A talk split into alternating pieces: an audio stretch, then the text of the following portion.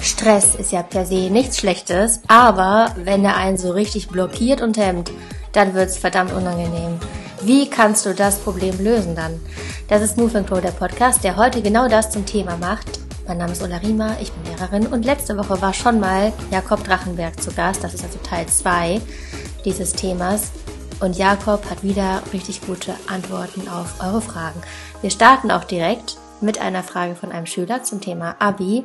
Ich wünsche dir ganz viele gute Erkenntnisse, ganz viel Freude beim Zuhören und ja, ich wünsche mir einfach so sehr, dass wenn du in der Schule bist, dass du den Stress positiv für dich nutzen kannst und nicht irgendwie das Gefühl hast, du kommst in eine Spirale rein, die dir nicht gut tut. Also stay strong und let's go.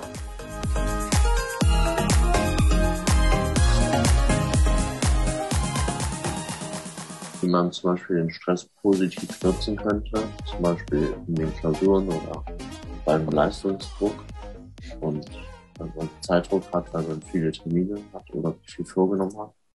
Und ähm, wie würde das Coaching bei Abi-Klausuren aussehen? Also wenn viele Termine zusammenfallen, also beispielsweise privat und in der Schule. Ja, das sind vieles gesagt jetzt zu, ähm, wie man sich richtig stresst oder warum auch Stress gut sein kann. Aber was ist jetzt, was würdest du Abiturienten sagen? Die sagen, oh, ich habe voll viele Klausuren und ich weiß gar nicht, wo ich anfangen soll und es stresst mich mega. Und ja, hast du da so ein paar kleine Methoden oder so, die du denen an die Hand geben würdest? Mhm. Genau, ich verbinde mal die beiden Fragen, weil die erste Frage war ja, wie ich Stress positiv nutzen kann. Damit fange ich mal an.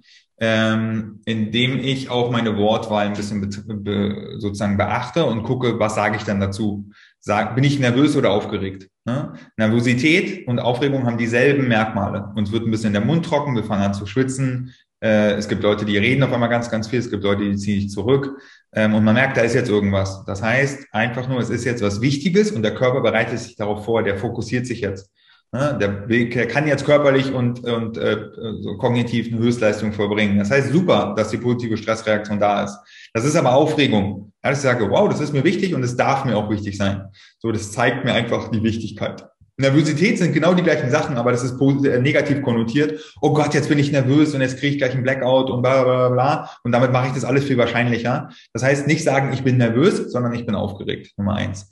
Nummer zwei, ähm, auch mal in der Vergangenheit gucken, wie kann ich mich denn konzentrieren, jetzt zum Beispiel in der Klausur. Wenn ich merke, dass ich davor immer aufgeregt bin, aber es bringt mich in die Lage, mal drei Stunden zu schreiben etwas und es funktioniert gut, dann ist darin ja überhaupt nichts Verwerfliches. Ne, da muss man gucken, dass man sich vorher ein bisschen beruhigt, Sport machen, ähm, dass man vielleicht nochmal exakt gut lernt, dass man sich einen Lernplan macht und wirklich da Klarheit auch hat, okay, ich habe sozusagen an fast alles gedacht, 80, 20 habe ich es irgendwie durchgebracht ähm, und auch mit anderen Leuten darüber reden, ja, dass man mit dem äh, Mitschüler, der Mitschülerin vielleicht nochmal redet und da sich darüber austauscht. Nicht gegenseitig hibbelig machen, oh Gott, was ist, wenn da rankommt, wenn das rankommt, wenn das rankommt, sondern auch da auf Augenhöhe, menschlich, authentisch, ey, wie geht's denn eigentlich gerade mit dem, mit dem Abi? So, ne, auch da wieder in den Austausch reinkommen. Und Stress positiv ähm, äh, ist dann immer total schön, wenn wir merken, ne, mal angenommen, ich habe jetzt zu viel Stress, dann gucken, wie kann ich ganz kleine Bausteine reinbringen, dass ich ein bisschen weniger Stress habe, dass ich rankomme an den Magic Spot, also mein optimales Stresslevel. Die Lösung ist nicht, gar keinen Stress zu haben, weil da sind wir lethargisch, wir vergessen Sachen, wir würden uns nicht fokussieren und wir kommen wahrscheinlich noch nicht mal pünktlich zur Klausur, weil wir es einfach vergessen, dass sie da ist, ne? wenn es uns ganz egal wäre. So, das heißt, ein bisschen kann man abbauen, äh, indem man zum Beispiel sagt, ich gebe da mein Bestes. Ja, ich weiß auch nicht, welche Note rauskommt. Das kann ich auch nicht kontrollieren, weil ich weiß weder, welche Fragen rankommen ähm, noch wie jetzt bewertet wird meine, meine Gedichtsinterpretation. Das ist ja meistens nicht so, nicht so äh, klar manchmal, was da für eine Bewertung rauskommt. Ähm, das heißt, ich gebe jetzt hier mein Bestes. Ich denke nicht über die Note nach. Das heißt, ich trenne meine Leistung vom Ergebnis. Meine Leistung kann ich kontrollieren, die gebe ich rein. Was da rauskommt vom Ergebnis, bin ich leider raus. Darüber kann ich auch, brauche ich nicht nachdenken. Ja, das ergibt keinen Sinn. Weil dann stresse ich mich mit einer Sache, die ich nicht verändern kann. Und Stress will immer etwas verändern. Das heißt, wenn wir gestresst sind, ne, dann kann ich mit der Energie lernen, ich kann mit der Energie mich bewegen, Sport machen, ich kann mit der Energie, ähm, weiß ich nicht, schnell noch zum Bus rennen, den ich irgendwie erwischen muss. So, das würde ich machen, Leistung vom Ergebnis trennen und dann auch wirklich sich erlauben, gestresst zu sein. Ja, Stress ist gleich, Schmerz mal Widerstand. Das heißt, ich habe jetzt schon ein schmerzhaftes Thema, ja, merke, uh, ich bin durcheinander und ich habe vielleicht auch ein bisschen Schiss und ein bisschen Angst. Und dann erlaube ich mir das ganze Thema noch nicht mal. Das heißt, ich gehe komplett wieder in den Druck, gehe in die Selbstabwertung, gehe in den Widerstand rein. Und das heißt, der Trick ist Akzeptanz und Annahme. Ich bin gestresst, das darf so sein. Das zeigt einfach, dass ich ein Mensch bin. Ich fühle mich auch ein bisschen verunsichert, auch das darf sein. Ich nehme mich so an. Ich probiere nicht dagegen anzukämpfen, sondern ich integriere das in, meinen, in, in meine Identität. Und dann kann man ja wieder gucken, das ist jetzt aber auch dieser Klausur ist ja nur wieder ein Teil von meinem Leben. Was gibt es denn gerade für Sachen, die mir Kraft schenken, wo ich lachen kann? Welchen Comedian kann ich mir bei YouTube dann angucken? Was kann ich denn essen, was mir Freude bereitet und gute Energie schenkt? Mit welchen Kumpels oder Freundinnen kann ich mich denn treffen, die mir Ablenkung geben? Ja, dass auch da ein bisschen reingehen, ein bisschen positive Ablenkung, ein bisschen Spaß haben und mal Räume schaffen, wo ich jetzt mal nicht über die Klausur nachdenke. Das heißt mal einfach, keine Ahnung, ins Kino gehen zwei Stunden oder so. So, jetzt für die Abitur, viele Termine, äh, für die Abiturphase, viele Termine äh, privat und im Abitur. Ich würde private Termine immer überprüfen in solchen Phasen. Dann sagt man halt, dann sind jetzt halt mal einen Monat lang, äh, rufe ich die Oma nicht an, es sei denn, die liegt jetzt wirklich im Sterben oder der geht's ganz, ganz schlecht.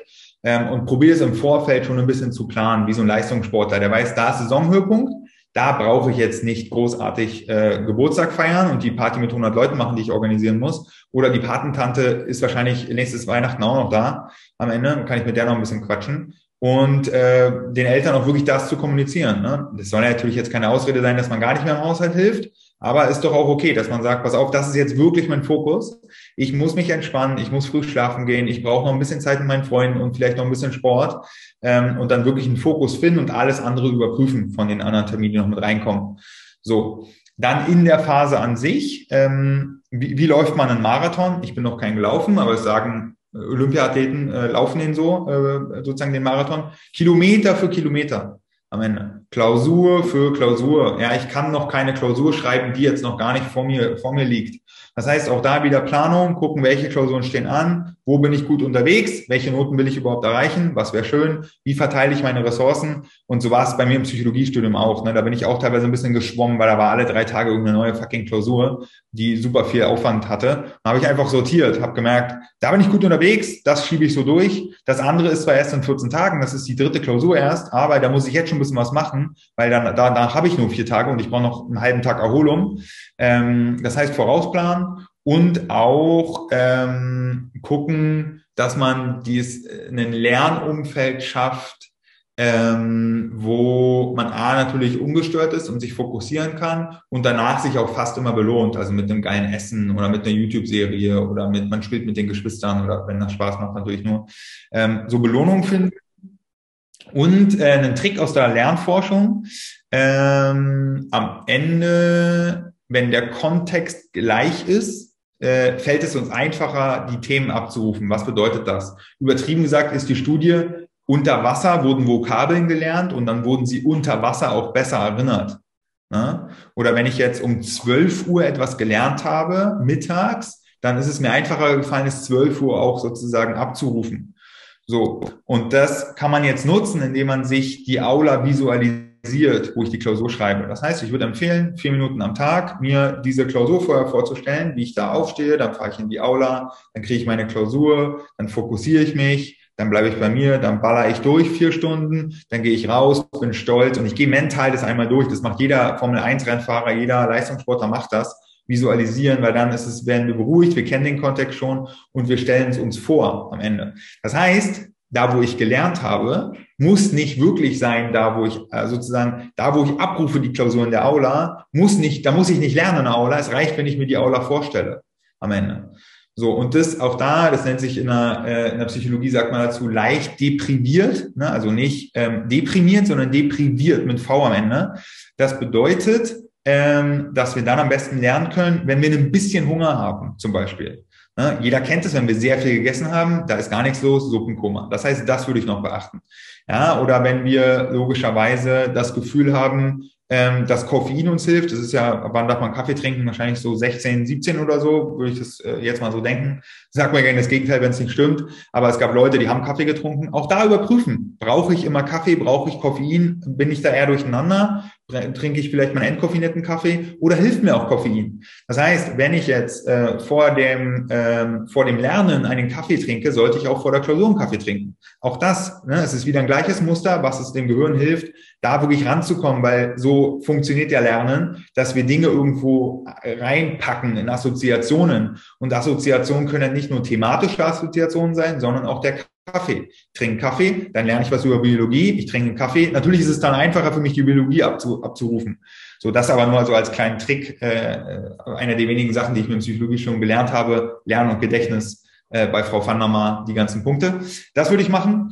Ähm, und auch wirklich generell wie ein Leistungssportler denken. Ein Leistungssportler kümmert sich um seinen Schlaf. Ein Leistungssportler kümmert sich um seine Ernährung. Ein Leistungssportler hat auch ein Umfeld, was für ihn mit funktioniert am Ende. Das heißt, die Leute mit ins Boot holen und auch vielleicht mal klären, ähm, ob jetzt der eine Termin von den Eltern so unglaublich wichtig ist, dass man da jetzt irgendwie noch auf, auf das, äh, weiß nicht, auf, auf, die, auf die Schwester oder den Bruder aufpassen muss oder ob man es irgendwie wegbekommt. Ne? Wenn die Eltern nicht wissen, dass man gerade Probleme hat mit dem Lernen und dass man Fokus braucht, dann werden sie sich nicht so verhalten. Dann ist es Zufall. Aber wenn man die mit ins Boot holen, steigern wir die Wahrscheinlichkeit massiv, um da wirklich hinzukommen. Also zur Bestleistung. Ja, das ist total cool, was das mit dem, dass man das auf den Leistungssport oder davon, davon lernen kann. Und das machst du auch in deinen Coachings, dass du das einwebst. Es gibt ein Audio, das sind ein paar Fragen aneinander. Und ich glaube, wir können da vielleicht einige von rausnehmen, die du schon beantwortet hast, aber die anderen, vielleicht fällt dir dazu doch was ein. Ich bin sicher, dir fällt noch was dazu ein. Also die erste Frage wäre halt, was ist ein falscher bzw. ein richtiger Umgang mit Stress? Und dazu angeknüpft halt, was ist halt auch ein positiver Stress und was ist negativer Stress? Weil da kann man ja auch eigentlich immer noch unterscheiden und manchmal ist es halt auch sehr schwierig zu unterscheiden, was jetzt genau positiv ist und was negativ ist. Und dann ähm, hatten wir noch die Frage aufgestellt, wie wird negativer Stress zu angenehmem Stress? Und ähm, hinterher, wie wird man halt eigentlich Stresscoach? Ich meine, du hast ja gesagt, es ist gut, wenn man auch mal Stress hat und wenn man den allen das kommuniziert und sagt, ich bin in der Phase, ich brauche den Fokus und so weiter. Was mhm. würdest du Leuten empfehlen, die irgendwie in der Spirale drin sind und vielleicht von außen gesagt bekommen, ey, hör mal, das ist jetzt irgendwie too much, aber es nicht, nicht hören wollen? Ja, Genau, was wir dann brauchen, ist ja mal die Wahl, dass wir uns weiterentwickeln. Und zwar nicht, weil wir schlecht sind oder weil wir irgendwie falsch sind, sondern ja, aus der Intention, dass wir Lust auf, auf was anderes haben. So mehr auf Lust auf Leichtigkeit, auf Lebensfreude, auf Gelassenheit. Oder keine Lust mehr haben auf so eine Hektik und Getriebenheit und sich selber irgendwie mental immer anschreien und nicht schlafen können. Also entweder Schmerz oder Leid. So, so funktioniert's.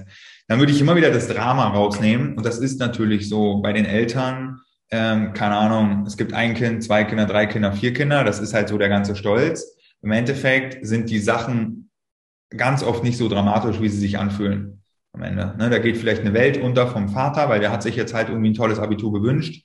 Ähm, und jetzt ist es irgendwie nicht so passiert. Jetzt sind ein paar berufliche Optionen noch nicht da, aber das ist auch alles kein Drama. Drama ist nur, wenn wir ein Drama draus machen. Es gibt Leute, die sind so glücklich und so zufrieden und so erfolgreich in ihrem Leben und die haben auch in der Schule ganz viel Stress gehabt und Krisen und schlechte Noten und weiß ich nicht, haben jetzt nicht das Top-Abi oder die Top 10. Klasseabschluss geschrieben, so wie sie es haben wollten. So, das heißt, es geht nicht um Leben und Tod am Anfang. Das ist erstmal wichtig. Ähm, auch wenn das Umfeld teilweise so tut. Ne? Der Stress ist ja auch ansteckend. Dann ähm, wie, dabei auch die Frage, wie kann man sozusagen den Stress in angenehmen Stress umwandeln, äh, indem man auch aufhört, etwas als schlecht, äh, als negativ zu bewerten. Angst ist nichts Negatives. Neid ist nichts Negatives. Ja?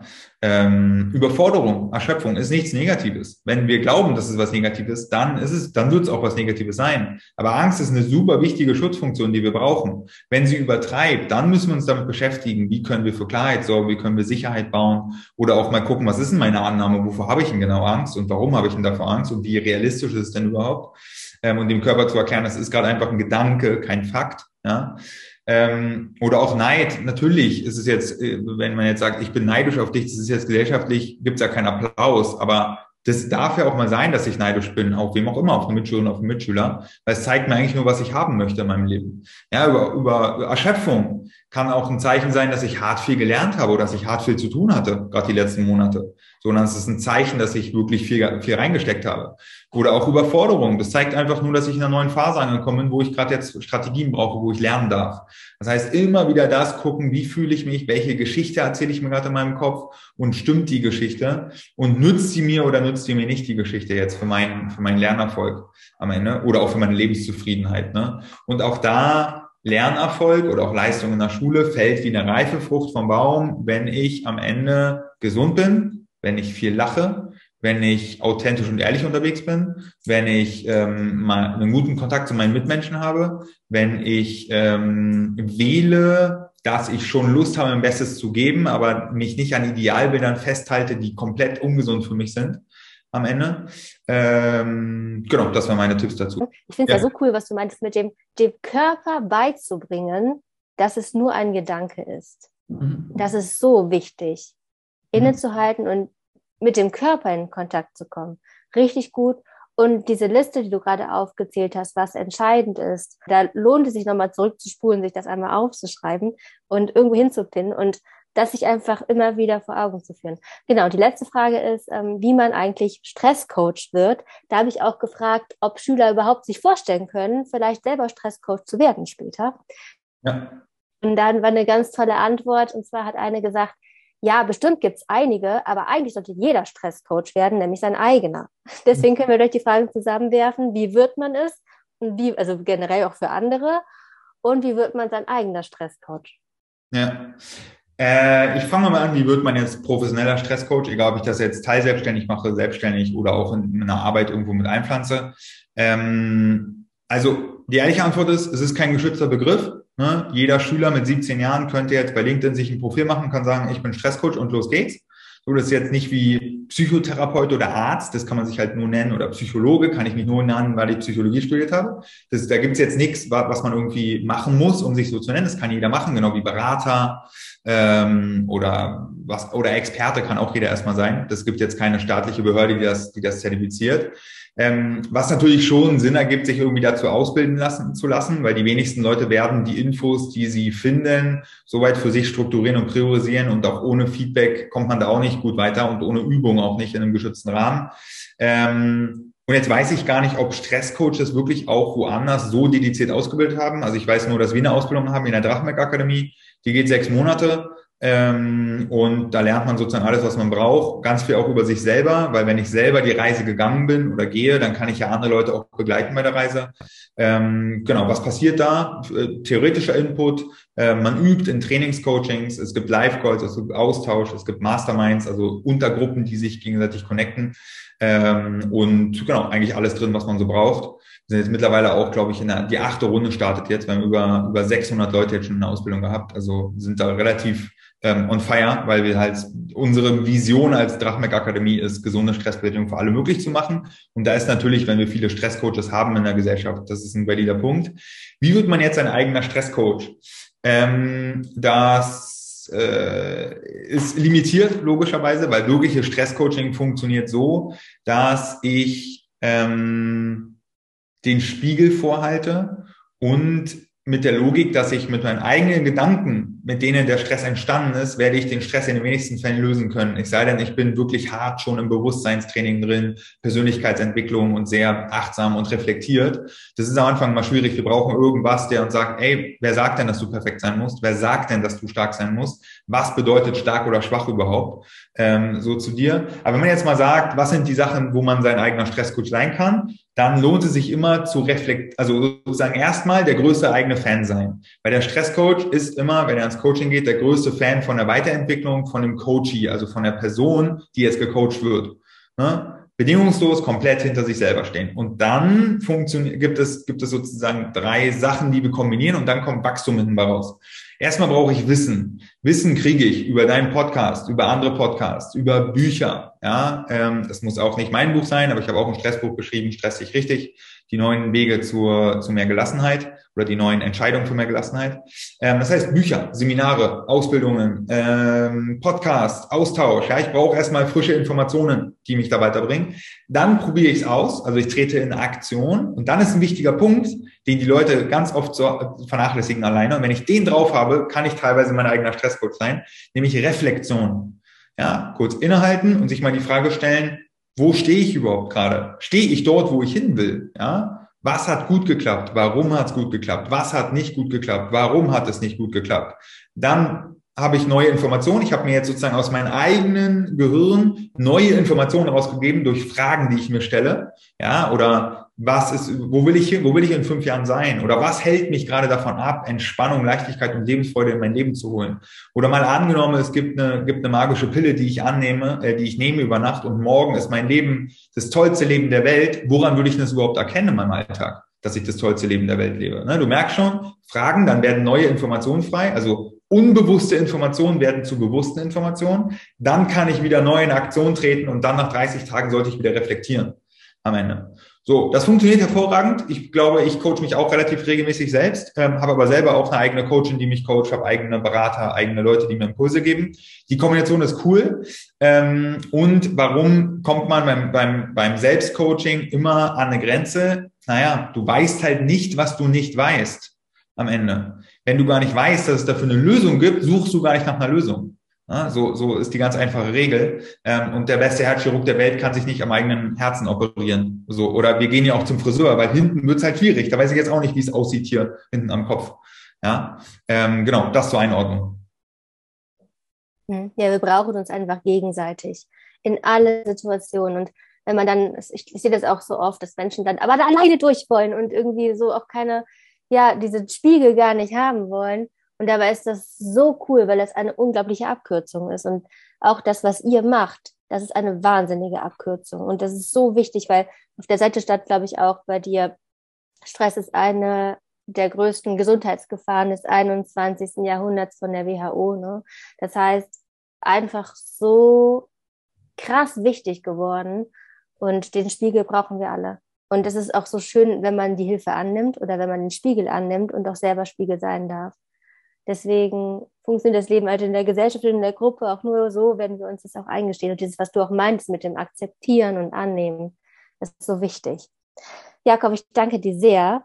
Ähm, wenn du jetzt an, in der Schule stehen würdest, am Schultor, und die Schüler kommen morgen zur Schule oder gehen vielleicht sogar nach dem Abi wieder in das, das Leben, ins weitere Leben rein und du darfst Flyer verteilen mit einer Lebensweisheit, die jeder Schüler auf seinem Flyer mitnimmt, in die Schule rein oder auch dann später fürs weitere Leben. Was steht auf deinem Flyer?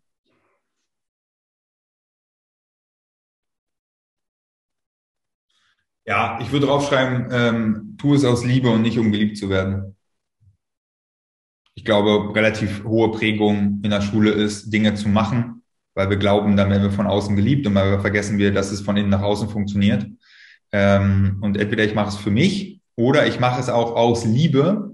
Vielleicht, dass ich sage, ich will auch, dass meine Eltern glücklich und zufrieden sind und dafür kann ich Motivation reinbringen am Ende. Oder ich liebe meine, meine, mein, äh, mein Zukunfts-Ich und mache es halt für, für das Thema. Aber Dinge zu machen, um geliebt zu werden, von wem auch immer, bringt und bringt immer die Gefahr mit, dass es unauthentisch wird, unehrlich und wir über Grenzen hinausgehen, die uns einfach schaden. Daher würde ich das äh, aufmachen, genau. Tu es aus Liebe und nicht um geliebt zu werden. Dankeschön. Sehr gerne. Vielen Dank für die Fragen. Mach's gut. Mach's gut. Ciao, ciao. Auf dass du die gute Balance findest zwischen diesem stressigen und dem entspannten Teil des Lebens. Denn das Leben ist Anspannung und Entspannung. Das ist einfach so. Und sich in diesem Spiel zu bewegen, kann unglaublich cool sein. Wenn du weitere Fragen oder Themenwünsche hast, dann gerne an moveandgrowpodcast.googlemail.com und auf jeden Fall schreib gerne Feedback über das Interview jetzt an entweder Jakob direkt oder gerne noch an mich. Und du findest Jakob auf seinen Social Media Kanälen, verlinke ich in den Show Notes. Und ich wünsche dir einfach eine wunderschöne Woche mit möglichst, wenn, dann positiven Stress. Lass es dir gut gehen und bis nächste Woche. Mach's gut. Ciao.